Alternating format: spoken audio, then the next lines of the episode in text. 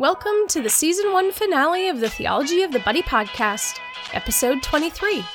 On this episode, Chris is joined by Catholic priest and military chaplain Father Josh Stevens to discuss spiritual warfare and his experience of working in the U.S. Air National Guard. Pull up a chair and join us at the table. Let's go. Welcome to the Theology of the Buddy podcast, Father Josh. Thanks for joining me. Hi, how are you? Good. How are you? I'm doing pretty well. Thanks for having me. Oh, man. We're so glad you're here, man.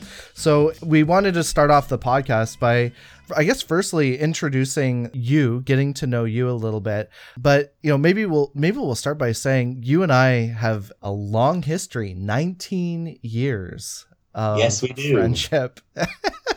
which makes me feel incredibly old. Um, but uh, which it should. Yeah, you are incredibly old. Yeah, I am. I am. It sucks. It sucks. you know, I I laugh at like the you know the the young adult events that happen in the diocese, and they're like you know nineteen to thirty, and I just have the forever alone face. You know. nice.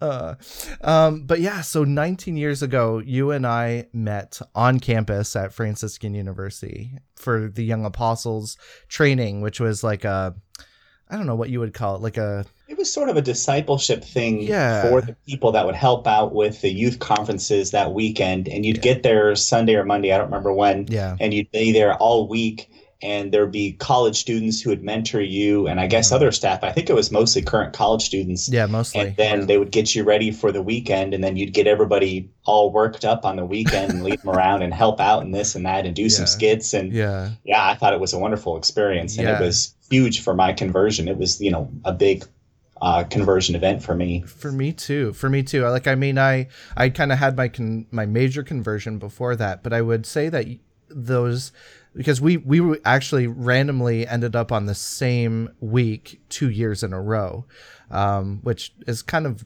crazy to think about. But i mean out of all the youth conferences the fact that we that we connected over those two two weeks.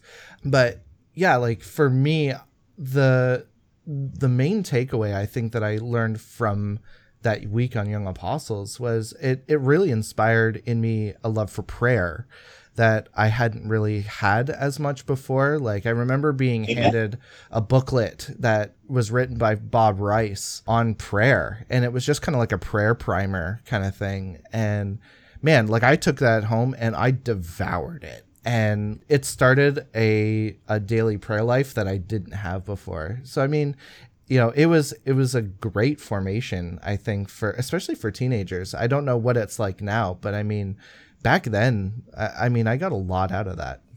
Yeah, uh, it's amazing. I, I the same way I did. I got a ton out of it as well. It was just a few days, and I think the young people, uh, the you know the other young people started coming on Friday for the retreat or something. But yeah, yeah just that Monday to Friday or whatever it was was huge. And I had uh, two people from my parish there with me, yep. one of whom occasionally listens to your podcast, and he's the worst. Yes. Hi, um, Hi Mike. And, uh, and for me, it was the fraternity, and you're with these college students who are amazing and funny and Catholic and down to earth and yeah. normal people who are living their faith in such a demonstrable way and setting such a great example for us and then for me at least to go back to my parish and have two other people yeah. that I could live my faith with and see at uh, youth group and things like that, and just to support with all that. Then it, for some reason, all the prior conferences hadn't done the trick really for whatever reason, right. and going back with them to the parish, I was like, all right, I guess I can really try this thing. Yeah, and then kickstart my senior year in high school. Yeah, that that I mean that that must have been such a cool experience for me. I, I mean, I was kind of a lone ranger for a long time, you know, and that's part of the reason why I I loved going back year after year to Young Apostles was because I was able to get that that fellowship that I didn't have in the parish. But uh, yeah, you know, before we before we jump too far ahead here, wanted our listeners to kind of get to know you a little bit. So, can you can you kind of dive into a little bit of your history, um, like where you're from, and uh, you know where you went to seminary and whatnot? Sure. I was born and raised in Malta by the Illuminati, and I'm secretly Pope Francis. Uh, no, I was raised Oh, no. sort of in the Mid Atlantic area, which for non Canadians is around Virginia, West Virginia, that sort of area. Um, I was born south of there, but mostly I was raised in that area and um, grew up for the longest time going to church uh, here in West Virginia, and that's where I'm a priest. Very much a loving life. Uh, been a priest ten year, uh, be ten years next month. So great. Um, but I went to a secular private school and then um, had my conversion experience on Young Apostle, same as you. And I said, all right, I guess I can try out this Catholic thing. And while I'm at it, I guess I'll try out this priesthood thing. And I went to Steubenville and I did their discernment program there. It's called Priestly Discernment Program now, I think. Um, I, I can't remember. And had a it, it, wonderful was, it was the pre theologate back then, right? That's what it was called. Right. It was a pre theologate program when I was there. Right. And uh, so I went to Steubenville, had a fantastic time, learned a lot, prayed a lot, made a lot of good friends, all of that. And it was wonderful for me. And then I went to seminary at the North American College. Uh, but before I went to seminary, I did a year on NET, uh, North the, the NET Evan- National Evangelization Teams. There we go. Got it right. and uh, and I just spent a year doing retreats for Catholic young people, and the people on my team were amazing, and the people on my year were amazing, and the staff were amazing. All great Catholic people wanting to lead young people to Christ, and it was a hilarious transition from that, where you're like going to every you know event, you're shaking everybody's hands, you're getting to know people, you're enthusiastic, all this sort of stuff, and then I show up at my seminary, and my seminary's kind of formal and uh, and you know I was a little in their face, and so there were people my year who that was their impression of me was week one Josh, Oh my uh, gosh. you know through four years of seminary. So I, I would get evaluations from a couple of these people because we did peer evaluations, and I'd be like, why in the world do they think I won't do well with elderly people when I get to my parish? And I'm like, oh, that's right. I was a little too in your face when I first came here. Yeah. It came out a little strong. uh, and I'd get to my parish and, you know, things would be fine and get along fine with everybody and this sort of stuff. But they just had some funny idea for me That's of me from that first week. And yeah, it was pretty funny. So got ordained uh, back here in the U.S., both diaconate and priesthood, and then have stayed within this state, uh, at least for my priesthood, you know, take trips here and there and that sort of stuff. But right. um, done that. And then uh, four years ago, I was commissioned in the Air Force National Guard here Wow. in West Virginia. And uh, I'm a military chaplain, but it's basically a weekend a month. Oh wow. And- Yeah. And for anybody who cares out there, everything I say here is my own opinion, not the opinion of the U.S. Air Force or the diocese or whatever. Yeah. Some people put that on their Facebook because they want to make it completely clear so that they don't get in trouble later, which is funny. I believe what the church teaches. That doesn't mean that the National Yes. Guard believes. That is my goal. teaches. Yes. Believe and do as the church teaches. Yeah. Right, right. Now, um, in your experience as a military chaplain, um, like how does that how does that differ from normal like priestly life, diocesan priestly life? It's a good question. So the most time I've had uh, in a row as a chaplain or as a member of the military has been at training. I did a four week training to learn how to be an officer because all of our chaplains are officers in the U.S. military. And then I did a six week training on how to be a chaplain.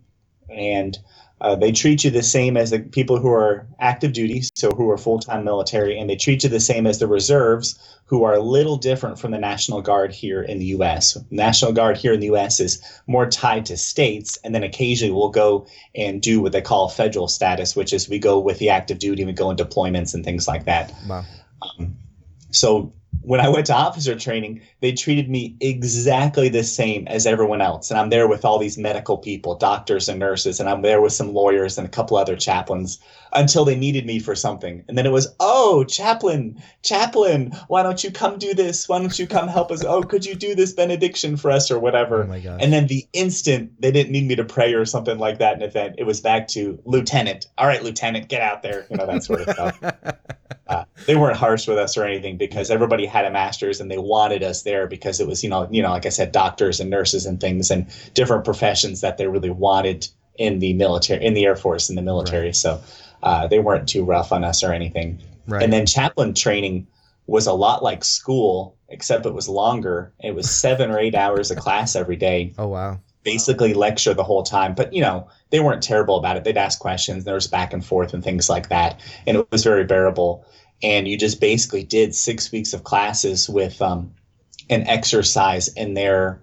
I don't think it was the last week, maybe next to last week, and you would do a couple of the typical active duty things. Um, but it's a lot different from being a priest because uh, you're around the same group basically every day, you know, whereas in the parish, sure, there'll be some people around every day, but you see everybody on the weekend, usually as a right. parish priest. And they require different things of you. You know, your haircut has to be just right. You're supposed to be in shape and you're saluting people and being saluted, which is slightly different from the parish experience. Right. And uh, at least in officer training, I was not used to being that busy the entire day because you'd get up at about four fifteen or so, and you'd go do PT at four thirty, and then you'd get back to your dorm room about nine thirty or or so, and then I think we had lights out at ten thirty, but I don't remember exactly. Wow. Uh, so that was pretty different. And you're around these groups, and you're treated just the same as everybody, which which is a nice break. Uh, just to be treated the same as everyone else, but there are still, you know, Catholics there and you're still father to the Catholics. Everybody else, you know, I was just Josh or yeah. lieutenant or chaplain on rare occasions. And um, that was very interesting. Would you say that there were things that you learned um, working in the military that you wish you had learned while you were at seminary? That's an excellent question. I know one of the things I learned in training that I immediately thought of was, um, you know, again, it was sort of relearning how to prior- prioritize because our day was very full, especially in officer training. And I would basically have to do all of my uh, breviary prayers and all of my prayers at the very end of the day because, you know, getting up at 4.15 in the morning, I was barely awake. So yeah. I wasn't going to do it. And then you're just basically doing stuff until nine o'clock at night. You know, you'd eat lunch and you have a couple little breaks here and there, but you wouldn't be back at the room. And we weren't allowed to have our phones on us. So, you know, I had mm. my my breviary prayers on the phone. Right. So that was good to relearn how to prioritize everything.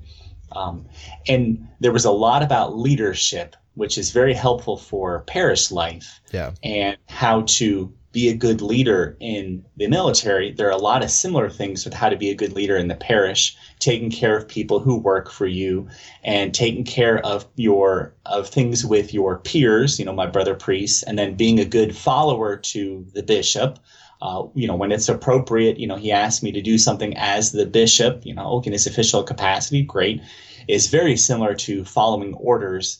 And it was a very good lesson when I came back to West Virginia and I was at my base and I was talking to the head chaplain to remember, oh, yes, that's right. Even though we are very informal, you still have a superior to uh, myself relationship where you know they would give orders and it would, it would be orders like okay go visit the people over in maintenance or something like that and it's you know it's a good reminder of all that because at the parish priest side, you're sort of king of your little parish in some ways. And then occasionally you get reminded that, oh, that's right, there's a bishop, you know, oh, that's right, I'm supposed to, you know, people can tell me what to do and that sort of thing. And most of the time, you know, you you work with people, but you don't have people ordering you around as much. Right, right. right. I um I heard recently, um, I don't remember where I it was some some talk I was listening to where they were saying that like in in Catholicism, um, we share kind of an understanding with what they what they do in the military,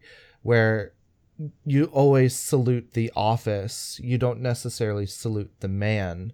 So whether you know like when it comes to you know say you have a bishop that you disagree with or whatnot you still respect the office of that bishop even if he's not that great of a character, you still recognize, you know, like he has been chosen by Christ.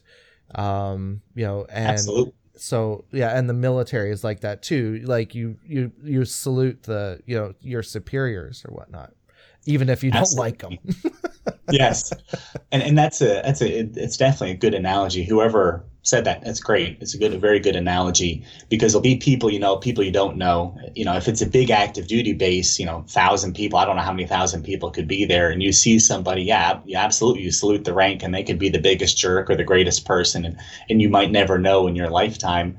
And yeah, people be saluting you, which is hilarious as yeah. a priest.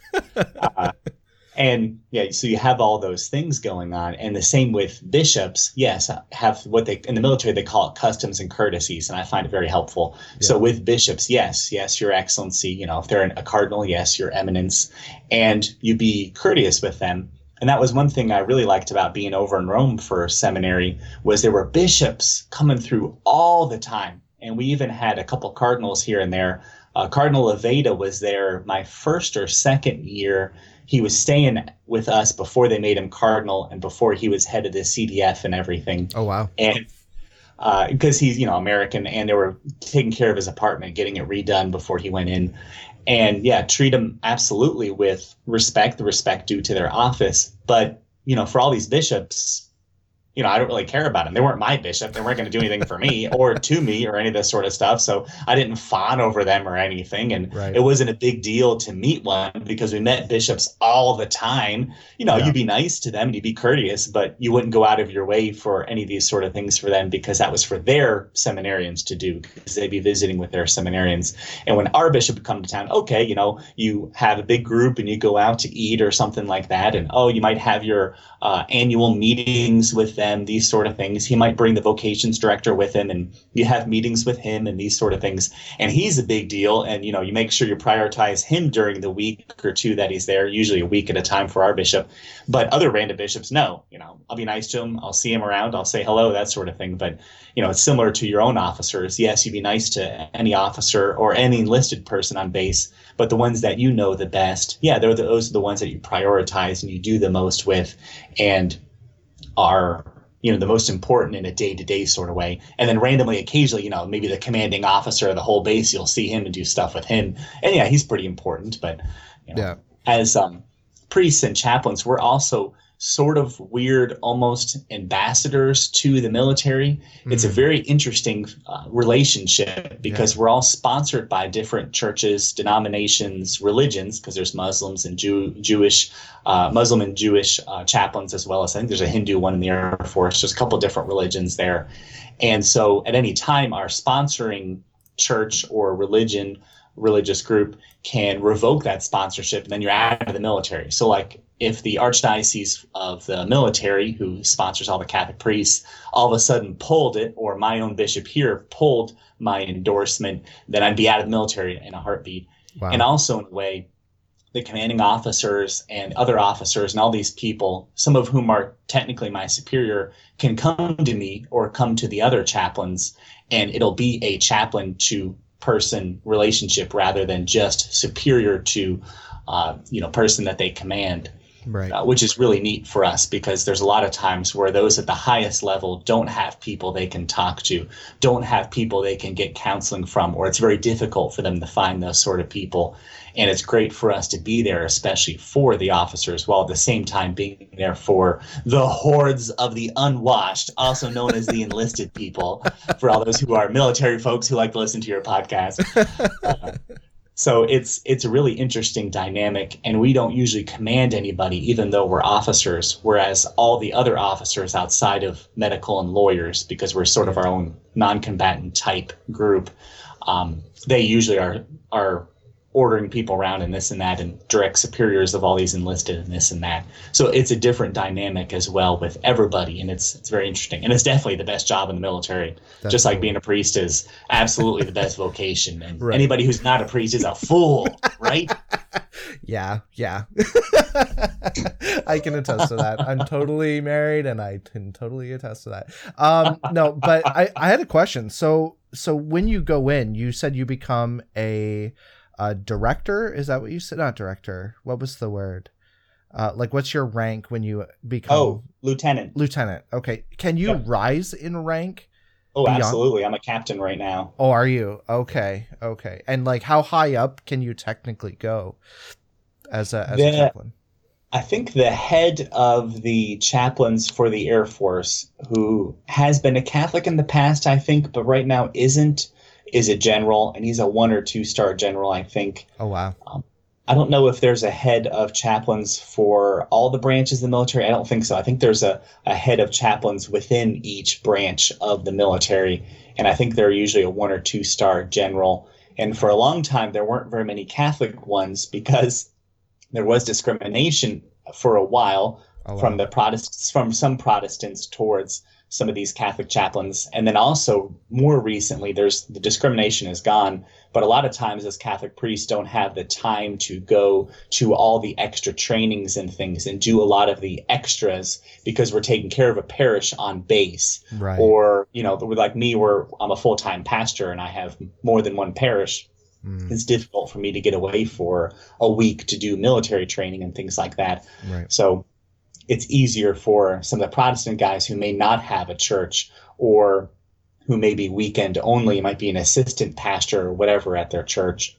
You know, they can rise in rank in some ways a little more easily. Right. But just, no, just because of time, priests right? who are lieutenant colonels and colonels, which are just under general, uh, who are priests, just wow. like I am. That's cool. Yeah, that's that's neat. Is that something that you think you would want to do?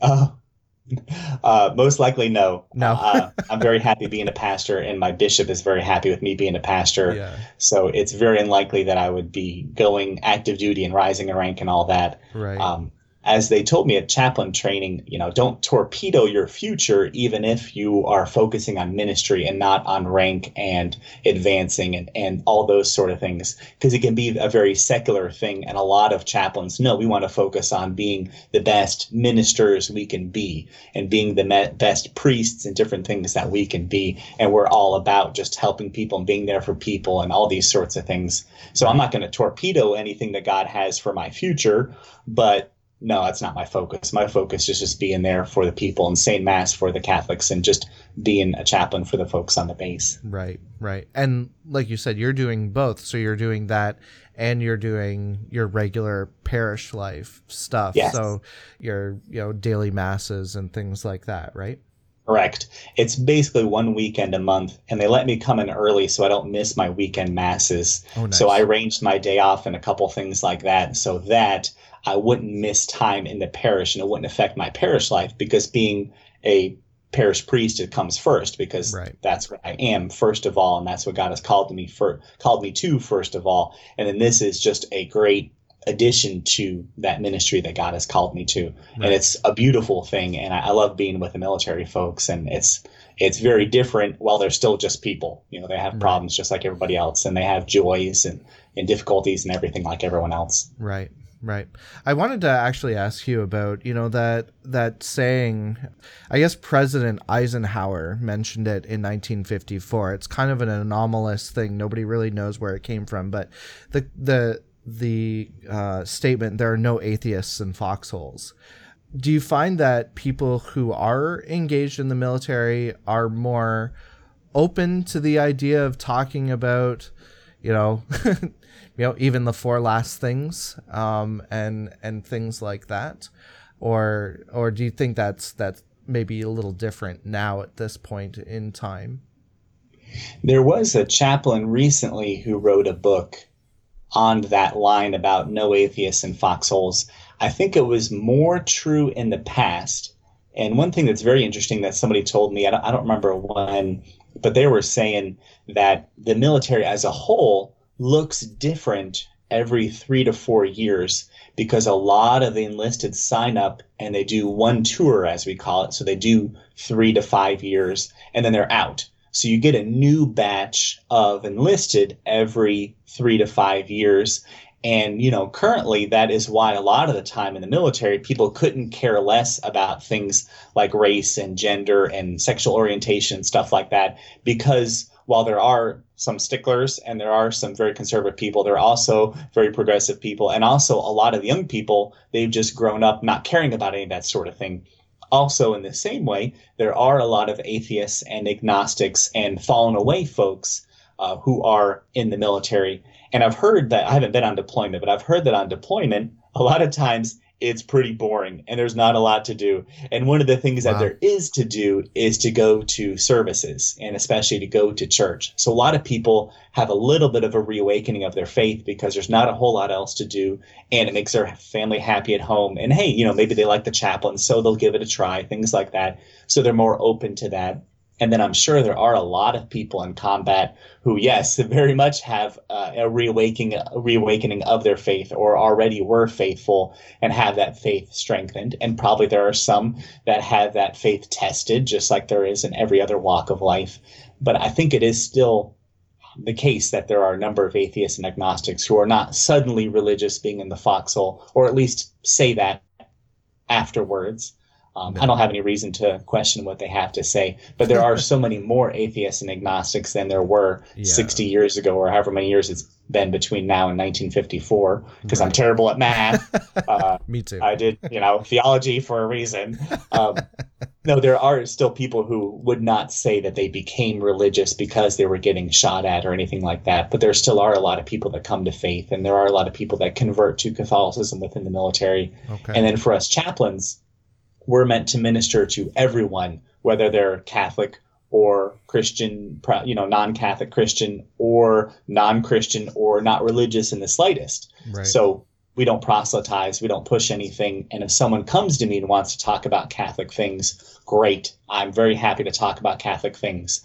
And you know, if it comes up in conversation, or I'll make a self-deprecating joke about myself to let them know that I'm the priest on base, things like that. Yeah. uh, and you know, sometimes we talk about, oh, you know, my wife is Catholic, or oh, you know, my cousin married a Catholic, or things like that. Yeah. You know, you can get it to come up naturally. And as you've been on net ministries yourself, you know, there yes. are ways to work things in the conversation, or to sort of have the conversation go places, things like that. Right. But no, there are going to be people who aren't interested in talking to you for whatever reason. Sometimes it's because they're actually doing a job and you're interrupting them, you know, and you have to recognize that. And that's part of being a chaplain as well. So, no, I don't think there's a, a magic wand anybody waves and all of a sudden everybody is immediately Christian and religious. But I think a, a number of people do come back to their faith and do become more active in it. And I want to say that the general proportion at least here in West Virginia, but also other places, there are more people openly active in their faith on a lot of bases um, because you do a lot of stuff as a community, and the church is still a big part of a lot of communities on bases. And I think the military draws from it's going to be a little bit more religious crowd, especially being here in the U.S., a little more Christian and Catholic crowd than usual. Like right. there's a number of homeschoolers in the military, for instance. Oh wow! And they get a, a, few vocations here and there in the military who go on who want to be active duty priests and things like that. Oh, um, I'm not sure how many go on to be religious, but there's probably some. And I don't know if there's any um, third order types, but yeah. there is a very interesting side of things in the military. And people love having their priest on base when they're deployed overseas or they're stationed overseas or these sort of things. And so there's a lot of dynamics to all that. For sure. So so you would say it is possible to remain solid in your faith when entering the military. You don't you you don't forfeit your, your faith by joining the military and whatnot. You'll still have access to things like the sacraments and whatnot potentially, right?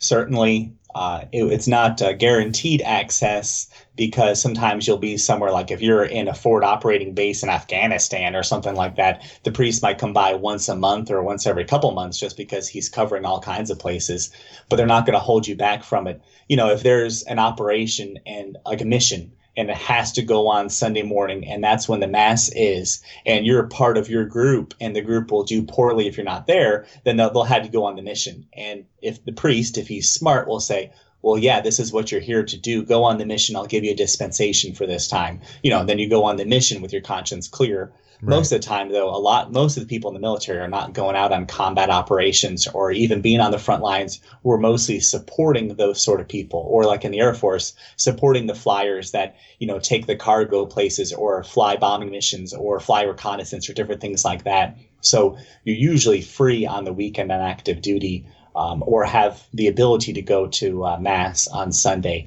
even when they're their uh, whole schedule is completely packed, they still leave time so that you can go do mass and things Sunday morning. And if you're Jewish, you know they'll they'll uh, as much as they're able to let you go Friday night to you know Shabbat Shabbat you know different yeah. services and things with the Muslims as well. So they're as much as they can be, they let people practice their faith. And if it interferes, you know, like if you're, uh, I think it's Jehovah's Witnesses who are conscientious objectors, well, they'll be like, well, you know, we support the mission, and the mission sometimes is dropping warheads on foreheads. So if you can't support that, then don't join up. You know. But as much as they can, they accommodate people. And part of what we are as chaplains is to help people be accommodated. Like I helped um, somebody by getting them in touch with the right person uh, who wanted to be kosher, who keeps kosher, and how to be kosher while they're at training. So I made a couple calls because I happen to know a chaplain in the right area, and that chaplain took care of everything. I was just kind of getting people in touch with each other, and so that's part of what we do as well is to help people to practice their faith as much as we're able to accommodate. Right. Cool. So, so within within your own military training, did you did you see any like correlations between your military training and the spiritual life that that kind of stuck out to you? There were a lot of correlations between seminary and military training. And they told us in seminary that basically the military academies stole a lot of what they do from seminaries. Oh, because oh, wow. you think about it, high school, college, and then major seminary you're you know you keep people for years and you have very regimented schedule and this and that and you have people doing physically active things and prayer things and then they're studying and all this sort of stuff. And they do the same thing at uh, military academies although you know they don't force them to do spiritual things but they you know want to have a balance. And apparently there are similarities between cadets and um, and you know seminarians and things like that which is i found very interesting. That is interesting. And a priest was telling me about one time. But as for the spiritual life, I mean, you have to make a priority of it, obviously. And it does teach you what is most important to you and does teach you to focus on what is essential.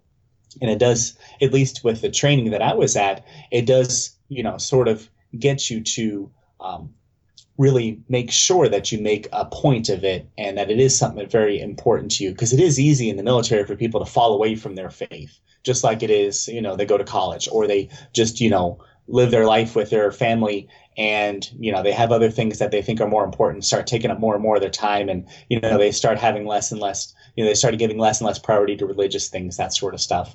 Um, in chaplain training we had services every morning by a different person in the class just to show everybody that they're able to do some kind of services. So the muslim guy did some prayers in arabic. The orthodox jewish guys i think he did some prayers in hebrew we had a number of us priests, so most of us did mass, uh, just so people know what it would look like. Um, the Greek Orthodox guy did some prayers. I don't know if it was an akathist or what, but that was so neat because you're supporting, you know, your brother priests and different people like that, and you're seeing how people approach things differently, and you're saying, okay, I'm making a point of being there for this person to support them and have that fraternity with them, and then as you know, you know when we have this sort of fraternity it helps our spiritual life.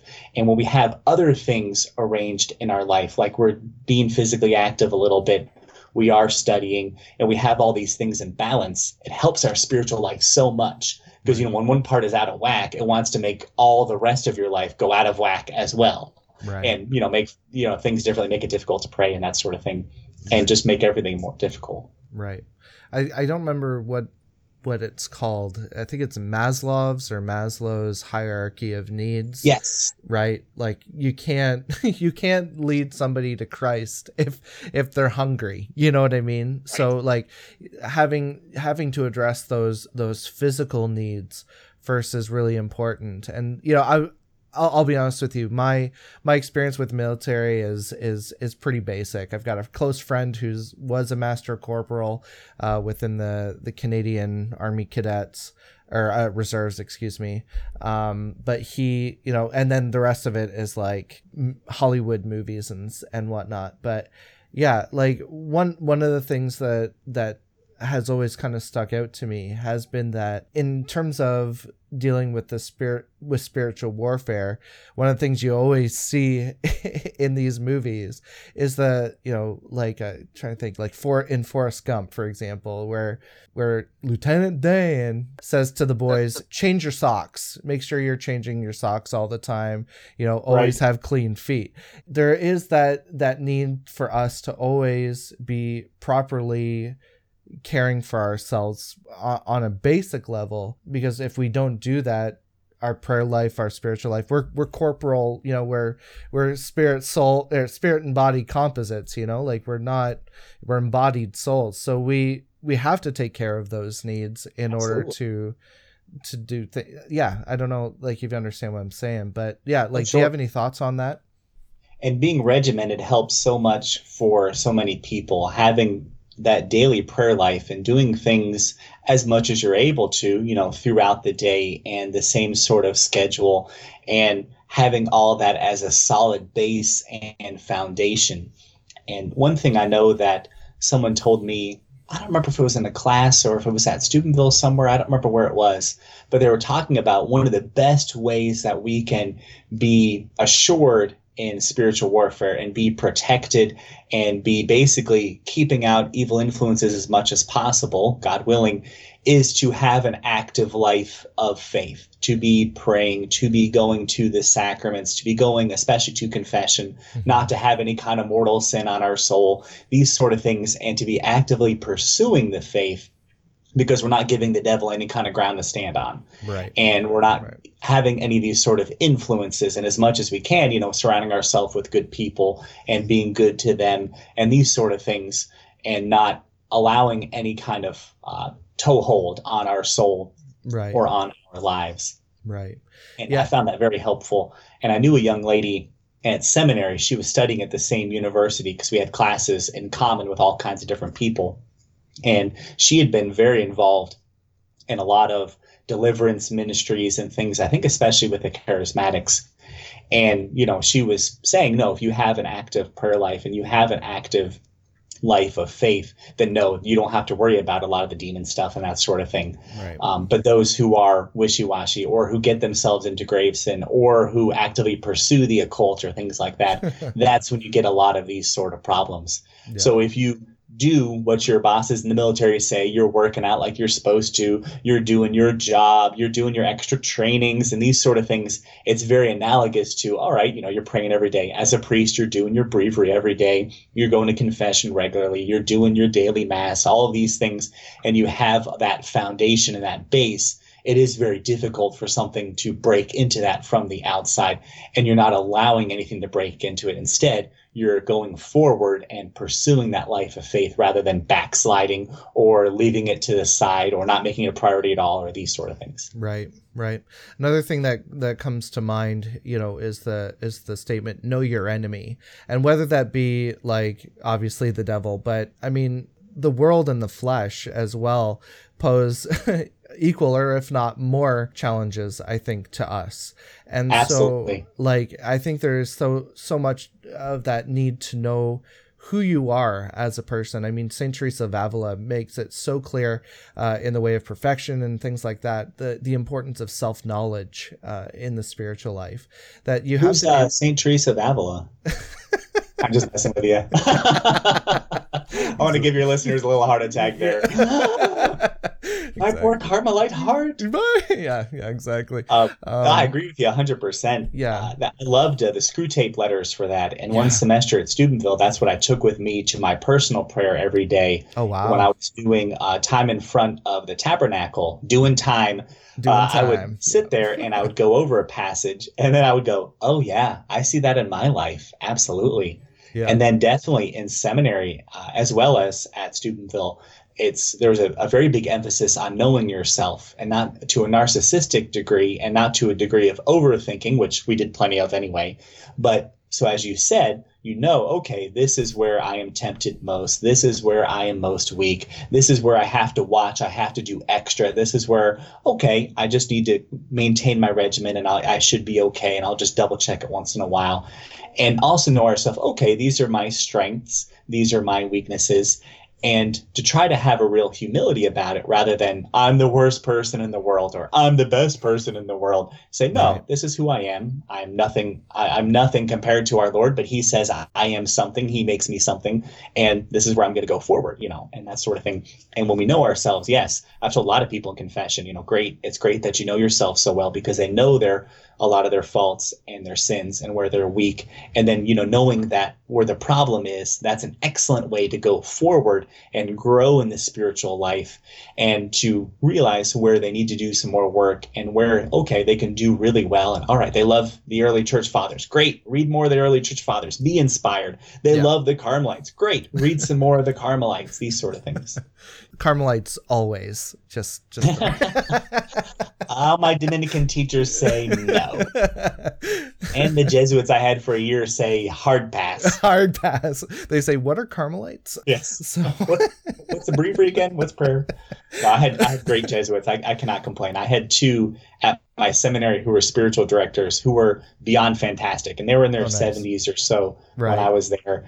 And then there were some amazing Jesuits that I, that were there at the university I attended my fourth year because I did a three year degree and then started working on another degree before I came back to the U.S. So there are some fantastic ones out there in addition to some remarkably mediocre ones. Exactly, uh, that's a very charitable way of putting it. Yeah, you were you were mentioning the uh, the Screwtape Letters by by C.S. Lewis. Um, there's also a fantastic book. I don't know if you've heard of it um, by Peter Kreeft. He actually wrote a Catholic version called the Snakebite Letters, which is very it's it's very good to read as well yeah, I just thought I'd throw that out there. Have you have you read that before? I haven't read the snakebite letters, no. no. But I did read the uh, Screwtape letters while I was reading them in prayer. Yeah, that's so good. That's so good. Yeah. Uh, I think the the the Screwtape letters are good for anybody. Probably the Catholic version is fantastic because Peter Kreeft or Kraft or however you say his last yeah. name, he's excellent.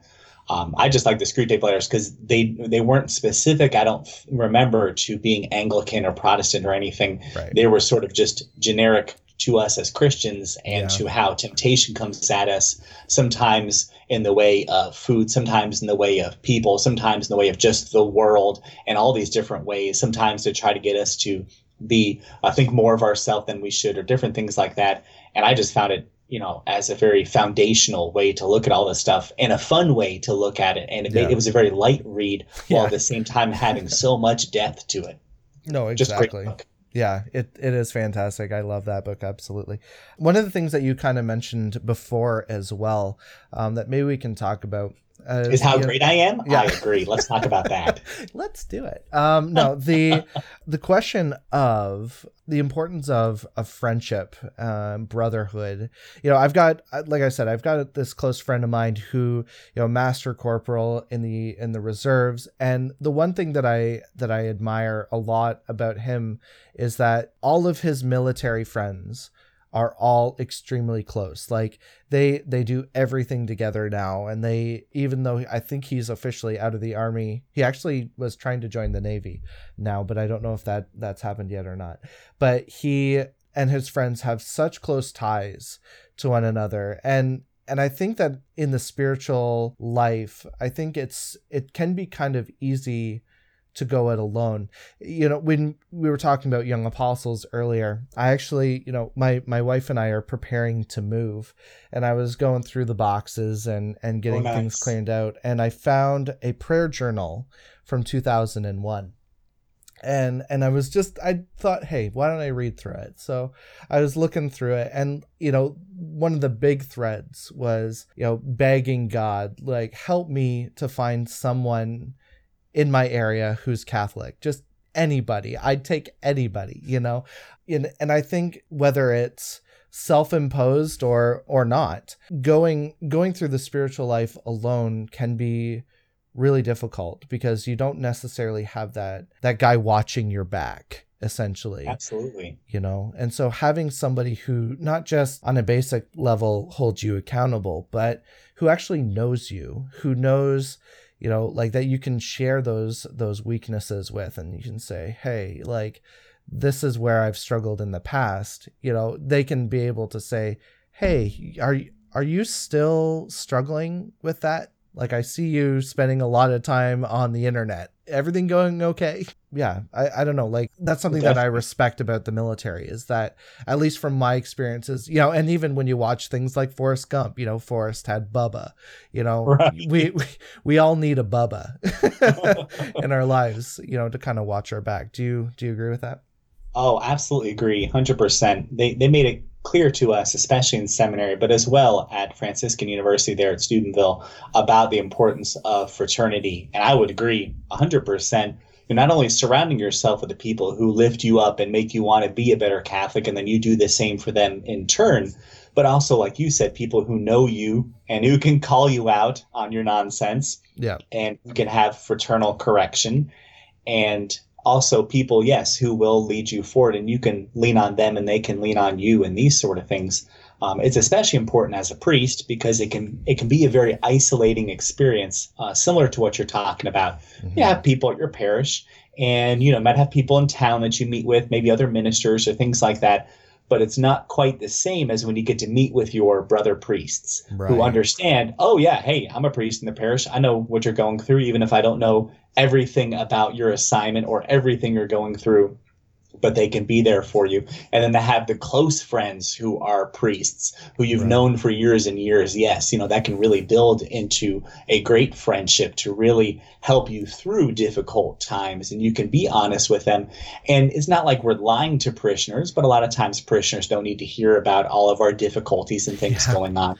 They don't need to hear about our struggles and such. And, you know, I'm honest with my parishioners that I'm not perfect in the slightest. And, you know, and I'm not amazing at everything or that sort of stuff, but it doesn't mean you need to be going, oh, and by the way, these are the sins I struggle with. yeah. There's things people need to hear, things people don't need to hear. Yeah. Um, but, yeah. you know, with the fraternity and things, yes, I think uh, for many, time in the military can help with that sort of thing. And yes, there can be, you know, special bonds that grow as, uh, you know, grow with friends and things like that. And one of the neat things about the National Guard is a lot of times, unlike the active duty military, some of these people join up and they do 20 years at the same base, whereas the active duty, they might be moved around every four or five years. Oh, wow. So over that 20 years, there might be other people there that you've known for 20 years, sometimes longer. So, yes, a lot of times there are great friendships.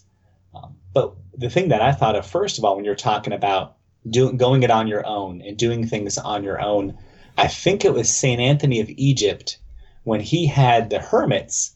He made everybody live in community first and they had to learn how to live in community and they had to learn all those virtues and they had to learn all of those skills and these sort of things. I think it was mostly on the side of the virtues before he would let them go and be a hermit on their own. Right. And let them go and pray on their own. And I thought that was just fascinating because uh, as you know, doing things in community is so different than when we're on our own. And yes, we have to be thinking of others, and yes, we have to accommodate them, and all these little things that go on that especially as a priest on his own in a parish, you know, I don't think about it. I have the rectory to myself. I go to bed when I go to bed. I eat when I feel like eating. And then, you know, I have family visit. I'm like, oh, that's right. There are other people in the world. I have to wait for them before I eat lunch, you know, things like right. that.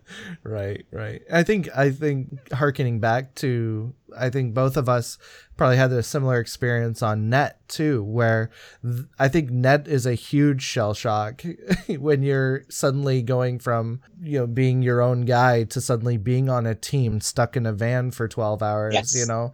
Yeah, you can't get away with wanting to do your own thing very well. Yes. yeah. Yes maybe your day off that's about it yeah. Uh, yeah. the fraternity on net i think was that was one of the greatest things you know spiritual life, prayer life, absolutely. Growing in your faith, growing in understanding, absolutely.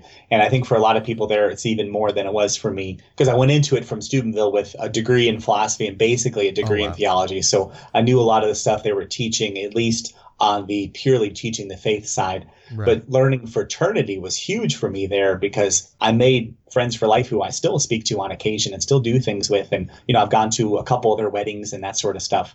And you absolutely cannot make it through the whole year without really growing, especially with you know with your brothers if you're one of the guys or with yeah. your sisters if you're one of the gals and you learn yes there are things that you share with the women on your team as one of the men and there are things you don't share some of your struggles and things. Yep. uh, some of the men in my team we would t- you know they talk about you know attractions they had and this sort of stuff or problems they had with maybe a girlfriend back home or these sort of things and that was not stuff that you shared with the sisters on the team even though you would share very um, personal things like your uh, faith life until that point or you know your history or okay you know maybe you know so, maybe someone on the team had experienced some very deep difficulties and oh, okay you know maybe they experienced some difficulties with family or different things like that yeah. you know yes you would absolutely share and grow in that way and call them your brothers and sisters but there were things that were just for your brothers or things that were just for the sisters yeah.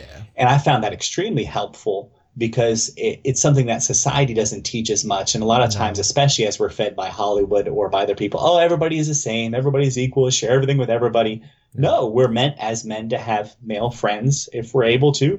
We're meant as women to have female friends because there are going to be things that they only they understand and think ways they're able to support us. Right. Uh, in ways that people of the only other gender and sex there is uh, are able to you know do for us and with us and these sort of things. Yeah. And it's uh, it can be very unhelpful and it can be counterproductive to be oversharing or sharing the wrong things or these sorts or those sort of things. Yeah. No exactly. Exactly. I mean the the thing that i mean for me i when i was on net i was going into it fresh out of high school. I was an, a straight up spoiled only child who got nice. away with everything. So like when I went on net and they announced the teams and I was on a team with people I didn't know who I wasn't close with through all of training. It was it was hilarious because I I I just remember it was like a scene from a movie. They announced the teams and I'm just like in this room and like suddenly the room goes black and I'm alone. And I'm like, oh no, a whole year with these people, you know? So I mean it it's such a great opportunity to grow in that way and to learn to love in ways that you didn't think was was possible. You know what I mean? Yeah. Absolutely. And it, go out of your comfort zone oh, and yeah. to and to grow in ways to say, all right, the Lord is calling you to this uh, it doesn't matter whether you like it or not, or it's your favorite thing in the world or not. He's calling you to it. You gotta put on your big boy pants and go out there and do it. Yep. You know, grow and grow with these people, even if, like you said, they weren't the people that you were the closest to at training. This is where you know sometimes God calls us to do things, and we just kind of have to cowboy up and do them. Exactly, exactly, and some, and I guess that's kind of also kind of tied into our topic today too with spiritual warfare. That you know sometimes you know, like you were saying, there are things in our lives that may be things that we enjoy, but may not be totally healthy for us and not be actually you know helpful in the spiritual life, and it may not be that it's a a sin per se. It may not be venial or mortal but it may be something like a vice that that we're attached to. You know maybe we like to spend a little too much time in front of the tv or maybe we like to you know eat you know comfort eat or things like that.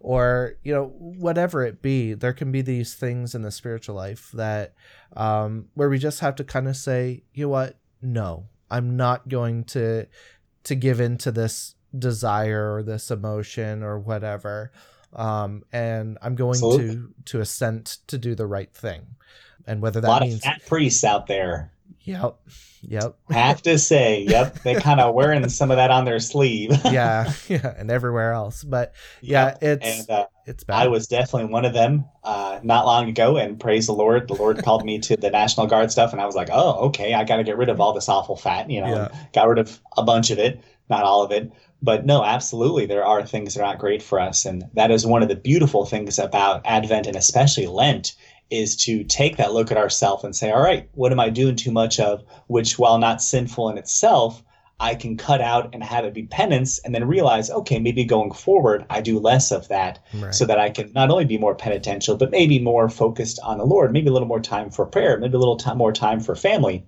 right? These sort of things.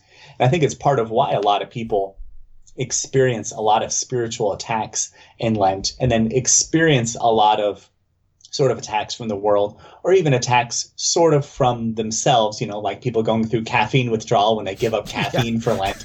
and it's a great wake up call, you know, to say, oh, okay, all right, you know, maybe I had been drinking too much coffee. Okay, maybe I was watching too much TV. Yeah. Okay, maybe I'm hanging out with the wrong people. Maybe I'm, you know, like you were talking about before. Okay, maybe I'm on the internet too much. Any of these sort of things yes, it's a fantastic time to wake us up for that and to realize, okay, yes, we are still broken human beings.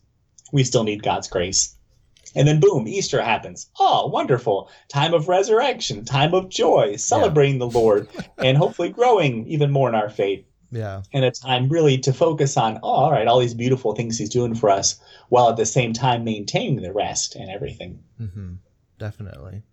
Yeah. So, you know, I wanted I wanted to ask your thoughts. Right now. I mean, uh, there's a lot of Catholics out there, especially you know our trad listeners and whatnot have a are having a really hard time with the current state of the church. And i think any any you know yeah any catholic looking at the state of the church can say there's something there's something wrong. Something's something go- has gone amiss. In your experience you know especially in the military like i know that for a lot of catholics they can look at this situation and they can say essentially experience a hopelessness a, a sense of this is never going to get better. But I mean, you know, I've again, like I said, from my very limited experience, you know, there's always that I that idea of like you have to keep focused on the mission. You know, you have to keep focused on and and remain in line with what your superiors are are wanting you to do, despite what is happening with everybody else. It's important for you to you know remain on mission yeah, what what would you say uh, to a Catholic who may be struggling and finding that the current state of the church is really weighing heavy on them, and especially even in their prayer lives and whatnot? Um, they just kind of feel and are experiencing this sluggishness or almost a despair in light of everything. Like, what would sure. you say to them? I agree. I agree. The military analogy is a good one because you do need to focus on what your job is and you need to focus on what you're in charge of and you need to focus on what you're supposed to do and trust that other things are being taken care of definitely believe that in our um, in our way as Catholics and in our vocations, you know, you need to focus on your wife, you need to focus on your work, you need to focus on what God has put into your life as your purview, and and let go and let God for a lot of other things. I, as a priest, yes, you know, I can look at, you know, okay, let's see the, what the bishops are doing, what the Pope is doing, and the church throughout the world, and oh my goodness, what is the church in Europe doing, and these sort of things. But at a certain point, it's sort of like politics, where it's just going to drive you nuts, and it's going to make your heart pressure go skyrocketing and things like that.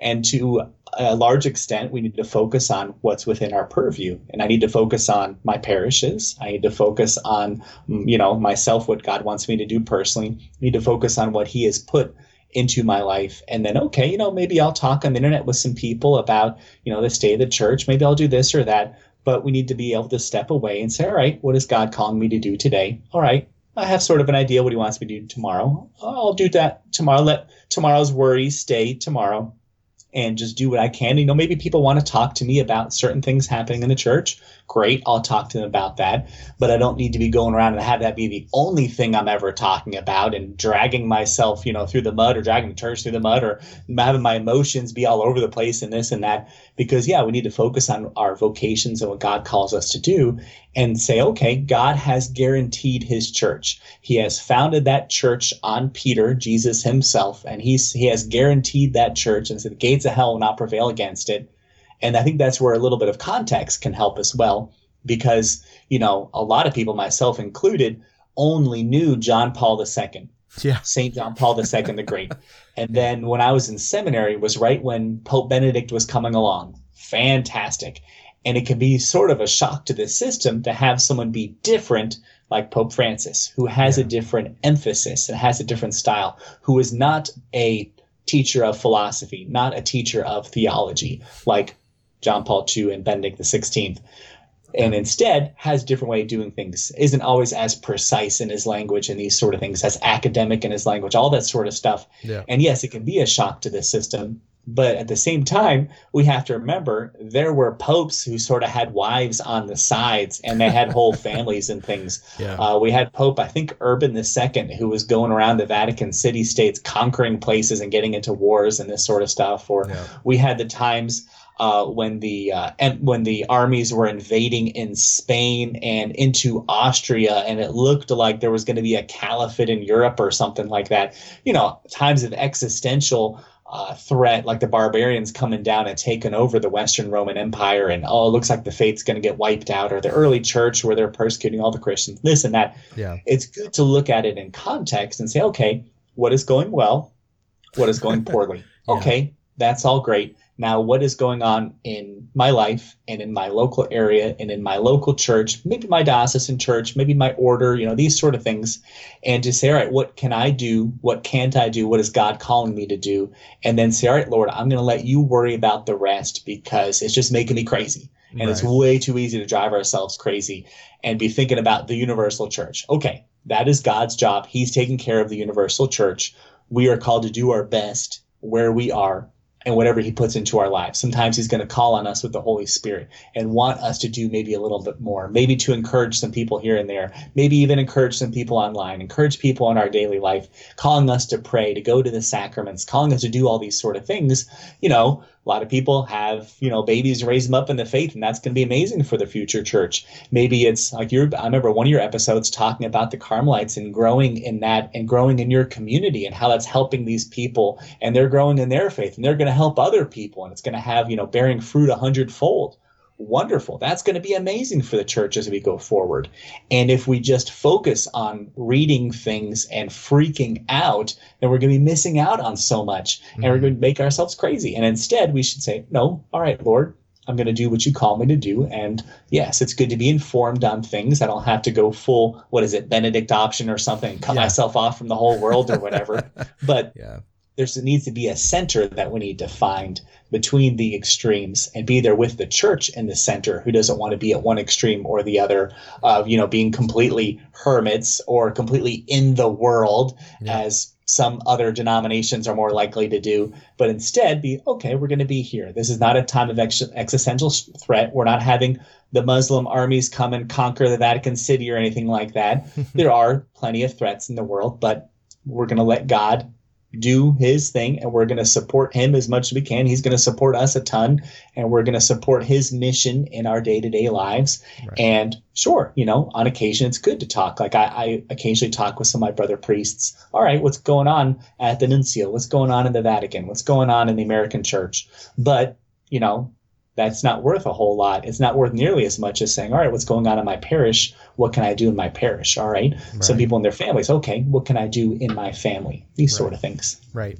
It's it's so important to just be obedient to the duties of your own state of life, right? I mean, there can be that that temptation to like you were saying, look outside of your purview and it's so it's so important to instead not necessarily become completely myopic it's not saying right. don't be aware of what's happening in the world and the church but recognize that the only way for us to really at the end of the day help what's happening out there is by seeking what is excellent good true beautiful in here in this you know in this state of life that god has called me to you know whether Absolutely. that be marriage whether that be priesthood religious life single life whatever you know we it's our job to do those things and do them well you know e- even the most mundane things like you know doing the dishes and vacuuming the floors yes. and all of that you know like Therese would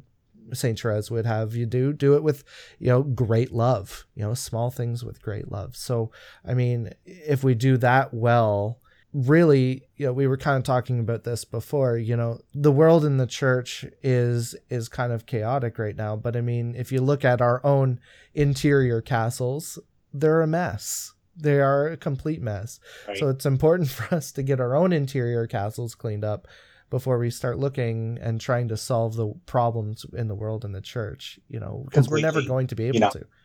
there's it, it, can be a plank in our own eye. We're out there trying to pull the splinters out of everybody else's eyes. Yeah. absolutely. Yeah. Um, I've heard of some folks who are the biggest Catholics in the world online, and then they're skipping Sunday Mass in their personal life. You know, you can try to be some crusader online and, you know, be stand up for the faith and we're teaching the faith and all these sort of things. And like you said, your personal life be a complete mess. Well, yeah. who is that helping? You know, you need to to a certain extent, focus on yourself, you know, and say, okay, all right, Lord, what are you calling me to do? How can I pray more? And those prayers are of such great value. Okay, maybe my priest isn't doing everything how I want him to. How can I pray for him and support him? And then if it comes up, maybe say, all right, Father, why are you doing such and such? These sort of things. Right. And, you know, I, I, you know, maybe I want to help some people online. Maybe I want to help some distant family, these sort of things.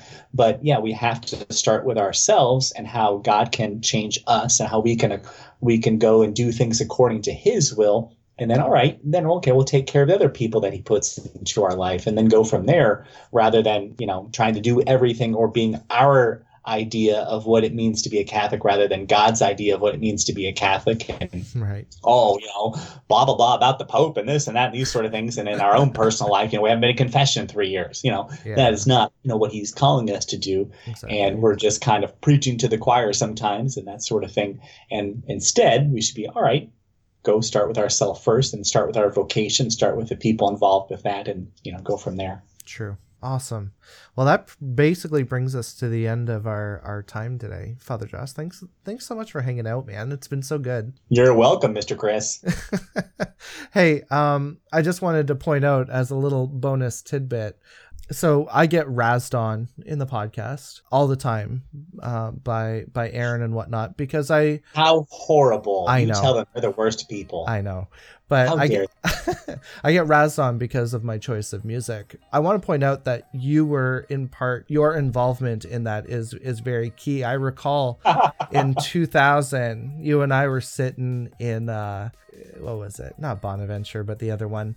And we were just hanging out and we were talking about Christian music. And you said, Oh, dude, there's this uh, Christian punk band that I'm into from back home.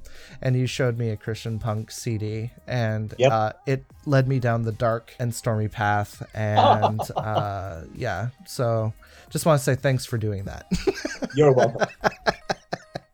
I don't listen to them as much, but there's a couple that I'll listen to here and there, and I haven't found much Catholic punk. There's, but there's still or, uh, or metal or whatever. But yeah. there's still some Christian stuff out there, and I'm still entertained by it. And I went to so many concerts, especially my senior year after my conversion, because there were people, some uh, my, the Rock for Life people. There was oh, one yeah, gal yeah, who knew all the Christian bands that were coming to the area, and oh, it was so much fun and uh, got such a kick out of it just being there with um, all the people and everything. And sometimes they'd have it in a church. They'd be like a Baptist church, and they'd be in the church, and they'd have a concert. Hilarious. Yeah, it was it was good times. I I remember, especially in high school, like those church concerts where like Thousand Foot Krutch and people are like jumping on the pews and breaking them and oh, like, i felt so bad for them but at the same time they were they were some of the best times you know?